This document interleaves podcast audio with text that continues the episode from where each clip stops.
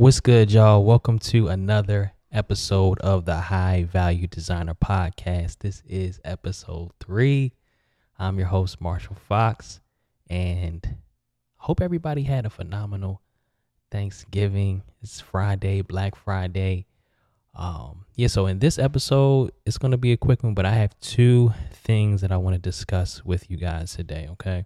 Got two things that we want to discuss.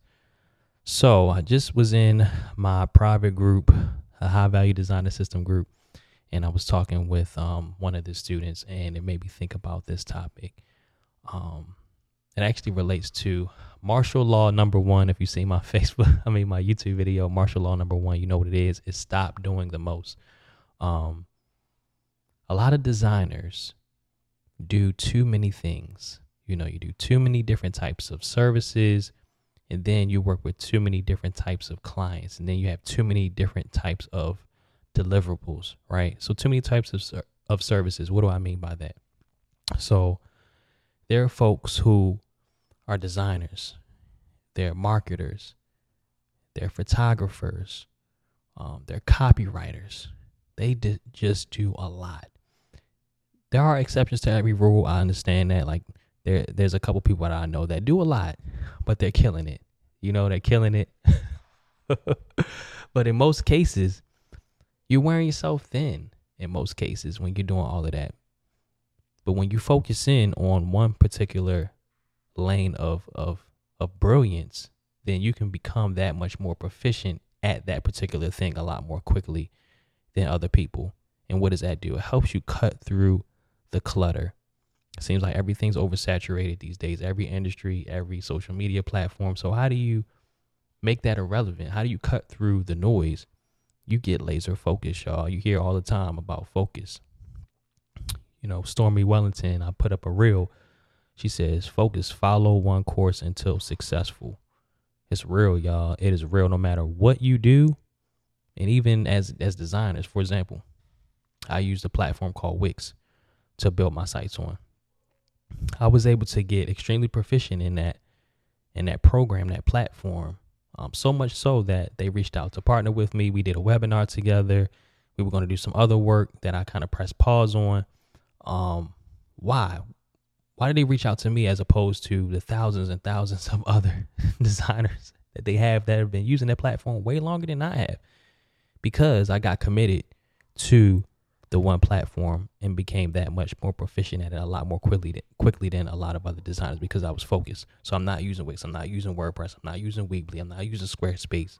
You know what I'm saying? I could, but there are designers who use all these different platforms, but they just okay at all the platforms rather than a beast at one platform. So you see where I'm going with that, right? So that's a ton. That's doing a lot of different services, but then you have designers who also work with a lot of different types of clients as well. And we've all been there. Like when you just get started, you kind of have to do that because there are two levels of success that Blair Enns talks about, who's one of the GOATs in our space. He says the first level you get to by saying yes to almost everything. So that's where you're working with a ton of different clients. You know, I've been there. Anybody who came my way, I would work with. Why? Because I'm trying to get my reps and I'm trying to build my portfolio. With the sev- second level of success you get to by saying no to almost everything. So that's where the demand is through the roof. You kind of have to curb some of that demand. So what do you do? One, you increase your prices, and two, you start saying no. It's hard, especially designers. We don't like saying no. I deal with this to this day. Somebody that comes to me and be a dope client, I know I can't take them on. So I tend to say yes, right? And I'm like, I'll figure it out later. But I've gotten a lot better at that. I'll make people wait now. You know what I'm saying? But before, I would just take take on everybody, and then what happens? I'm doing way too much. I'm I'm frustrated, stressed out because I got seven, eight, nine clients that I'm working with at any given time. Now you can't do that because it's not fair. It's not it's not fair to the other clients. So the first level of success you get to by saying yes to almost everything. The second level you get to by saying no to almost everything. So in that first level, you're working with a lot of different types of clients. So you can get a large enough data sample to figure out who it is that you really enjoy working with the most, who has the means to pay you what you're worth, and who truly values what you do. You know, they value you as an expert, as a consultant. They value you for your expertise. They don't look at you like a commodity, right? So if you're not there, you need, to, in my opinion, you need about fifty to one hundred clients to get there. You might have to say yes, and that's okay. Don't feel bad. But you want to get to a point where you're saying no. And how do you do that? You start to niche down. So what does niching down mean? That means working with a particular type of client. So you can niche different ways, like, you know, by industry, by size, or by service. But the easiest way, in my opinion, to niche down is by industry. You know, so you work with, let's say, dog walkers, or you work with uh, beauty brands, or in my case, I work with speakers, right? Real estate agents. The list goes on and on and on. Podcasters, you can pick any niche.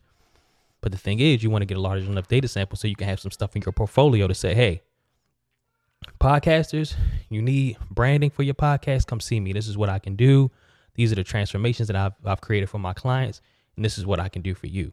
So in order to serve that client from a place of confidence, you gotta you, you have to have that data sample first, because you just don't want to start doing that and then you don't feel confident. They don't feel confident in you. They haven't really seen what you can do, right? The clients, when you're just starting out and you're working with a lot of different people, they're more forgiving. But when you say, hey, I serve this particular type of client, but they don't see any proof, they're a little more skeptical. You know, you can still, you can still make it happen, but they're a little more skeptical. And you want to remove all doubt and skepticism. You want to get to a point where the clients have no doubt or skeptic, skepticism when they when they're reaching out to work with you. Okay? So just, just to recap so far, designers tend to do a lot of different types of services. They're either doing marketing, videography, photography, um, copywriting, web design, graphics, a, a whole bunch of different stuff where they're not, you know, they're, they're at a point where they're just not focused in on one particular type of, of, of service. Then you have designers who um, are serving way too many types of clients. And then you have designers who are just offering way too many services, like deliverables. So it may be, you know, I was there too. Like I would do everything, like business card design, book cover design, flyers, uh, web design, like everything you can think of, I would, I would, I would offer. So clients come to me, you know, just requesting anything. But now it's like, okay, these are my three core offers. I still do a lot of that stuff, right? But I don't advertise it, or it may be part of a package. So that's where I'm kind of leading to. When you kind of focus in on, like, you, you narrow down your deliverables, you can craft packages based off of what your niche comes to you for the most. And that's how you could, one, increase the perceived value of your service and increase that price. And two, create a better outcome and a better transformation for your client. And they don't feel nickel and dime, where it's like, well, I need this, I need that. So it's like they're looking at every individual itemized charge. Nah, put together a package, boom, fifteen grand. This is what it is. This is the this is the end goal, the end transformation that we're going to create for you through this package. There may be a bunch of deliverables in there, but it all makes sense. It's not just a bunch of little, little of this, a little bit of that. You see what I'm saying? So stop doing the most. You got to get focused, focused in on what you do. Stop doing all the video, videography, photography, and all. If you're a designer, say, look, I'm a designer. You got to commit to that. Okay. And focusing on who you serve, and then narrow down your deliverables as well. Okay. So that's the gist of what I wanted to talk about today. Um, so Tasha asks, what's a good number of clients that will give you a good data sample? So my recommendation is about fifty to one hundred clients um, will give you a good enough data sample to figure that out.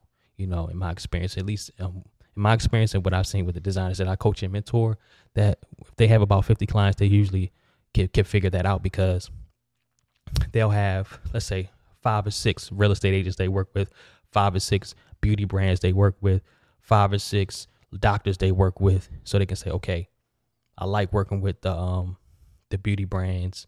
Um they value what I do, but they may not have the means to pay me what I'm worth. You know what I'm saying? So that may not work, you know. So it's like you kind of can figure that out. But there's a whole process to niching, y'all. If you haven't, check out my High Value Designer Masterclass, high value designer masterclass dot com. So I'll talk a bit more about it. It's over an hour worth of game, y'all. It's not just an hour long sales pitch. There's some actual game in that masterclass. It's been well received and people love it. So definitely check that out if you haven't already, if you're a designer. So yeah, hopefully that helps. So the second part that I wanted to talk about is, uh, this is a design. I was going to wait for another episode, but I want to talk about it. This is a mistake a lot of designers make. They're speaking to the wrong client on social media. Speaking to the wrong client. And it happens all the time. Why? Because one, we have a quote unquote friends list or followers. We kind of know the type of followers that we have, right? So it may be if we're working with low paying clients, it's probably a lot of low paying clients on our friends list, and they have low paying client friends, right? So we find ourselves speaking to them, trying to convince them to pay more. So how, what does that look like? It looks like this. Hey, do you not value your brand, your branding? Why? Why don't you value your brand? Can you let me know why you don't value your branding? Or did you know that your branding should consist of X, Y, and Z, blah, blah, blah. So you tend to to be a teacher or um, someone who is trying to convince those low paying clients to become higher paying clients, right? And it can come off desperate, even if, if that's not your intention. But you have to realize That, that that's not your client. If that's not who you want to work with, that's not your client. They may be the clients that you're working with now or you're used to working with, but you have to speak to where you're going, not where you're coming from. I heard Keenan Williams say that, and it blew my mind. Like, you have to operate for where you're going. That's why I tell the designers that I mentor, like, you have to operate like a six-figure designer now, even before you are. Like, you, you have to get that business in order. You got to get your foundation set. Go ahead, start that L L C. Get your your your professional email address. Set up your business bank account. Stop doing doing stuff on, on Cash App. Operate like a six-figure business before you are. Get your systems in order. Set up a C R M. Stop just invoicing out of PayPal. You know, stuff like that. So you you have to speak to where you're going, not where you're coming from.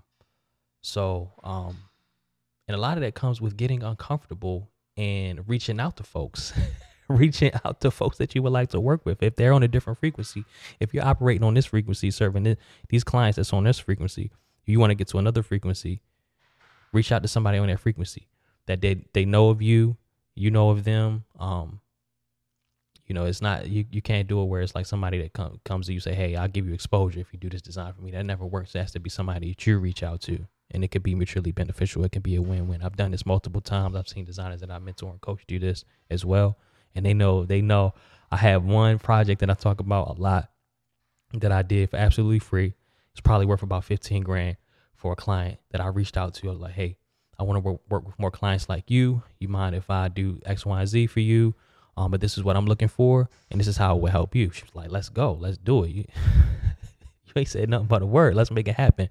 And that's how I bullied my way to a higher frequency, as I like to say, and my business exploded. And this is right before the pandemic happened, where a lot of designers' business shriveled up because I took that step. So yeah, I didn't have time to do that for free. I didn't, but I did it anyway. And it paid off. It paid off. So that definitely works. You have to speak to where you're going, not where you're coming from. Um, you have to, one, you got to make a decision. Like, okay, I want to be a premium service provider. I don't want to be the bargain brand, right? You gotta, you gotta commit to that. So if you are going to be a premium service provider, it's going to force you to stop trying to market to clients that can't afford your services. It's okay. It's designers that they can, they can that can work with them. They'll be just fine. You you need to make sure that you're always in alignment with your clients, right? You don't want to be out of alignment. You don't want to be out of alignment because it's not going to work. Even if you do convince those lower paying clients to pay a higher fee, a lot of times they're going to be skeptical. They're the ones that'll give you chargebacks and all of that. Ain't nobody got time for that. So you have to truly value what you do at the level that you do it. If they don't, they're not your client, and it's okay. It's okay. It's fine. They'll be just fine. I promise you. It's somebody on their level. There's so many designers out here, and they would be grateful to have that client. They could, they need that client, you know, but sometimes you got to say, look, I may have to go without a project or two here and there in order to get to where I want to get to. Okay. You got to humble yourself. You got to put your pride aside and say, look, it may be uncomfortable for a little bit, but I'm no longer speaking to the clients that can't afford my services, and it's fine. It's going to be okay. I promise you. If you operate at a certain level, if you deliver a certain result, then you will be fine. And if you don't, then you'll, you'll, you'll, I don't want to say get exposed, but you'll quickly find out, okay, I am raising, raising my fees. I do want to come across as a premium service provider, but nobody's buying. Then that means you have to go back to the, to the drawing board. You have to do a lot of self-assessment. I talk about that in my program. Like, we have a whole module on self-assessment because designers don't want to get honest. Like, you got to really sit there and take a personal inventory and figure out, what do you suck at? Like, what are you good at, but what do you suck at? If you do suck at something, if you enjoy it and your clients need it, figure out, am I going to get better at it and quickly? If not, I got to outsource it or get rid of it. You know what I'm saying? So got a whole system, y'all, but that's pretty much it. First part, we talked about what are you known for? Oh, excuse the, the doorbells, DoorDash. What are you known for? Okay. What are you, what are you known for? Because you don't want to be somebody who's like, okay, I think of, let's say his name is John. What is John known for? I don't know. He does a little bit of this, a little bit of that. I think he does photography, does videography, does design, but he's not known for any one particular thing, right? What are you known for? What do you want to be known for? Go ahead and assume that identity. Now, assume that identity. I tell the designers I mentor, assume the identity of a high value designer right now. Okay. And then the second thing is stop doing the most, stop marketing and speaking to low paying clients and trying to convince them to, to go from being someone who shops based on price to someone who shops based on value. You know, if you follow me at all, you know, I talk about that a lot. It's just, it, it rarely happens. It does sometimes, but it, it rarely happens. You can't really make a, a, you turn a price shopper into a value shopper. It really just doesn't happen. Okay. So that's it, y'all. I appreciate you guys for listening in. Um, also, quick announcement. Going forward, I will be exclusively on YouTube on Fridays. Talk to one of my big brothers. Shout out to Doc Rock. So I will be going live on YouTube going forward. So if you haven't subscribed to the channel, please do so. It's youtube dot com. So it's Y E W T E W B dot com. We'll get you there. Also, it's youtube dot com slash Marshall Fox one twenty. We'll get you there as well. Or just type in Marshall Fox on YouTube, and I will see you guys on YouTube. And we're official, y'all. We're on Apple Podcasts and, you know, Google Podcasts, Spotify, all of that. So appreciate y'all. Vaughn, it's great to see you. Hope you had a phenomenal Thanksgiving. Um, appreciate your support. As always, y'all. Vaughn is super dope. She's always supporting her brother. Don't die broke. Hashtag don't die broke. Mic drop. Peace. We out of here, y'all. Have a great weekend.